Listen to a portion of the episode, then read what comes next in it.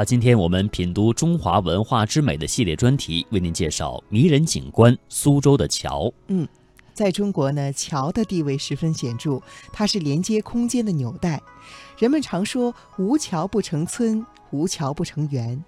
大桥、小桥、长桥、短桥、木桥、石桥、平桥、拱桥，各式各样，在建筑文化中成为一道特别的景观。而说起桥呢，人们自然会想到苏州。唐代诗人杜荀鹤就有诗写道：“君到姑苏见，人家尽枕河。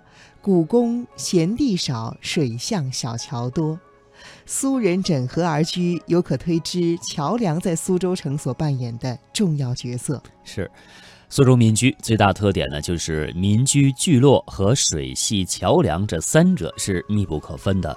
由于地区的水网密布，湖泊、河流贯穿整座古城，传统的民居聚落大多是沿河而建，因而呢，苏州民居和徽州民居、绍兴民居等其他江南邻近的地区一样，水乡泽国的天然环境赋予了民居独特的格局，从而孕育出迷人景色的小桥流水人家的生活图景。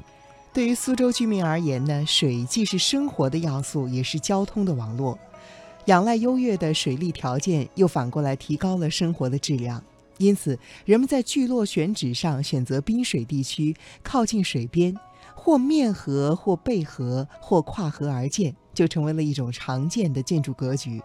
在联系民居之间，桥梁自然成为了交通的纽带，构成了居住环境中必不可少的组成部分。那么悠悠千载的苏州，在那么长久的岁月历史当中，到底是建了多少座桥呢？这确实是难以探究了。然而，唐朝诗人白居易曾经做过描述，写道：“绿浪东西南北水，红蓝三百九十桥。鸳鸯荡漾双双翅，杨柳交加万万条。”可见，远在唐代，这里就已经是一派小桥众多、景色迷人之地了。小桥繁荣了经济，也孕育了文化。苏州的桥呢，有着它美丽的命名，比如说以人称者，像陆氏廊桥、周太保桥、李氏堂桥、张呃三太尉桥；有用事物命名的，比如说杜僧桥、饮马桥、剪金桥、过军桥；有以方位命名的。比如说吴县东桥、子城后桥、朱坊斋前桥，还有以祝愿祈祷命名的，像是深呼桥、普济桥、积善桥、乐安桥。它还有很多动人的传说，比如说啊，成渝桥的传说是这样的：古代呢有两个贤者，一法海，一秦高。一日，两人路过桥头，见绿水河中有鲤鱼丈许。头角腹足，古意边种。秦高骑之，入河越鲤背，谁知大鲤竟腾然飞去。那最后呢，是清高啊，由此羽化而成仙了。还有一座桥叫做落瓜桥，是这样的传说：在宋初的时候，吕蒙正落难苏州求乞，一天早晨来到了醋坊桥这个地方，见到一个农夫担着西瓜两浆。是急急的向东而走，忽然呢，一个瓜落到了地下。那蒙正捡瓜大叫，这农夫啊就见了一个穷书生啊，把瓜呢就送给他了。蒙正呢是感激他的这种做法，正捧瓜上桥，却又掉到了地上，这瓜啊就变成了碎片。那可以这么说，苏州的每一座桥都有着它独自的风姿和神韵。古风质朴的有乌鹊桥啊，乌鹊桥呢可以说是苏州城当中最古的一座、最老的一座石拱桥了。它与河板城是同时兴建的，那距今呢已经有有两千多年的历史了。原位呢是在子正正门前面的直街上，因为春秋的时候吴王在这里面建了乌鹊馆。而使这座桥得名，这也是一座集政治、经济、文学和建筑艺术于一身的名桥。那原来呢，周武康时，呃，建造了整体通红、巍巍耸峙，与城中其他的桥梁相比呢，大有鹤立鸡群的这种姿态。我们再为您介绍几座苏州著名的古桥。那提到苏州的桥，您可能一定不会越过去的，就是枫桥了。唐代诗人张继的一首《枫桥夜泊》是这样说枫桥的：“月落乌啼霜满天，江枫渔火对愁眠。姑苏城外寒山寺，夜半钟声钟声到客船。”这首诗呢，也使得枫桥天翅远飞，声名遐迩。它不仅由原来的枫桥，这个枫呢是开封的枫，更名为现今的枫叶的枫的枫桥。而且呢，还有明代诗人高启的“画桥二百映江城，诗里枫桥最有名”这句诗来佐证。嗯，那么枫桥呢，它的位置是在苏州的沿门外的七里之遥的这个位置上，它呢也是置身于运河的枫桥湾，和寒山寺前面的江村桥是遥遥相对的。这两座桥呢，都是呈现了月牙的单拱的形状。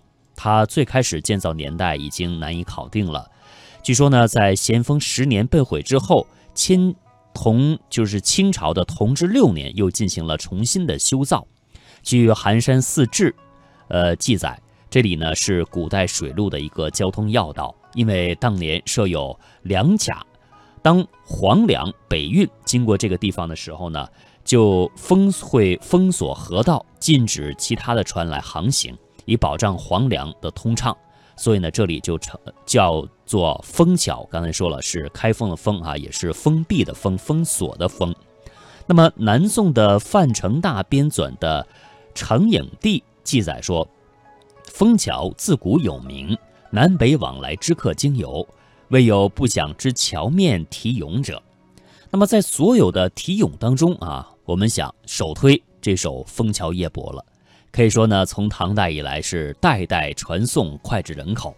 当今呢，不仅我们中国妇孺皆知，在日本呀、东南亚一带，也已经是几乎深受千万人所吟咏和喜爱了。明代嘉靖年间呢，由昌门至枫桥一带就已经被称作是“翠袖三千楼上下，黄金百万水东西”了。这里呢是商业繁荣的地方。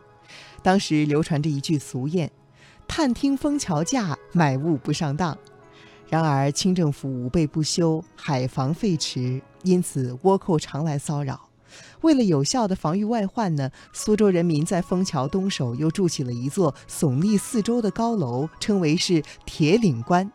从此，桥关相结，扼守镇西，大有一去当关，万夫莫开之势。春雨霏霏，古运河湾处，枫桥横卧，雄关魁伟，流水缓缓，舟楫临集。近处六朝古刹寒山寺，幽静地栖，幽静地栖息在曲曲折折的黄墙之内，庄严肃穆。再放眼远视，古老的苏州在一片烟云雾霭中，朦朦胧胧，迷迷茫茫，好像是一幅水印彩画。这景象真是令人难以忘却。难怪古人就要作词感愧：“常州院外海呃草萧萧，却算游城岁月遥。唯有别时令不忘，暮烟疏雨过枫桥。”啊，这是为大家介绍的苏州一座非常有名的古桥——枫桥。再来介绍一座高耸势立的吴门桥，它呢是坐落在苏州现在仅存的古城的遗址的位置。也是我们全国仅有的水陆城门盘门，它始建于吴王阖板元年。它最开始的名字呢不叫做吴门桥，而是叫做潘门。这个潘是潘龙的潘，因为门上啊列有潘龙，以示镇压越国。后来呢，因为水路迎回曲折而称为盘门。这个盘呢就是盘跟错节的盘，盘子的盘。另外呢，它是建于。宋元丰七年，也就是公元一零八四年，在宋绍定中是进行了重建。在明朝的正统弘治以及清朝的顺治、雍正同治的时候呢，是相继重修重建。桥门正中上面有“吴门桥”这三个字啊，两侧的建壁上刻有“同治十一年壬夏四月，苏省水利工程总局重建”这样的字样。吴门桥呢，也是苏州市内最高最大的单孔石拱桥，桥圈跨径十四米，高四米，桥身呢是顶狭下宽，顶部四点九五米，底部五点七米。建筑家认为，这样呢是为了求得桥体的稳固。它全部用金山石砌成，两端石阶相接，每端呢达到五十阶，中间拱峰高耸。据说啊，旧时行船在苏州这么多的桥中，唯有经过吴门桥可以不用落棚，因而即便是壮男少妇一气奔上桥头，也得气喘吁吁，更何况是老人呢？吴门桥如今不仅不仅是古运河上的通路要道，而且也是苏州非常重要的旅游胜地。它和盘门水陆古城门、瑞光宝塔已经构成了苏州城西南的风景旅游胜区。近年来，凡来苏州旅游的中外客人，很多都希望能够驱车前往，以一睹盘门三景之风采而为乐事。嗯，那最后再为大家介绍一座苏州的名桥，是引径桥。这个桥呢，非常的小巧玲珑，也被人们称作古桥当中的小家碧玉。它呢，坐落在石泉街的网师园内。网师园因为地方不足十亩。所以，著名的园林专家陈从周也称它为苏州园林之小园吉泽。自古造园需要得天下自然的风光，有山当有水，则理水；有水呢，则造桥。园林造桥常常是以梁五板桥为主，为什么呢？因为拱桥它的这个形式啊非常的大，大多是建于水面开阔的地方。和庭园可以说呢不是特别的协调，一般呢不会采用，而引径桥就不同了，它偏偏呢是造成了一座微型的石拱桥，可谓是独具一格。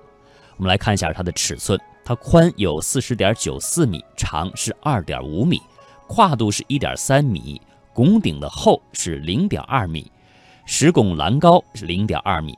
啊，虽然说我们可能普通人哈一步就能够跨过去，但是石拱古桥它所具有的特点呢，是一应俱全的，真可谓是麻雀虽小，五脏皆备，不能不说是园林当中拱桥成功的范例。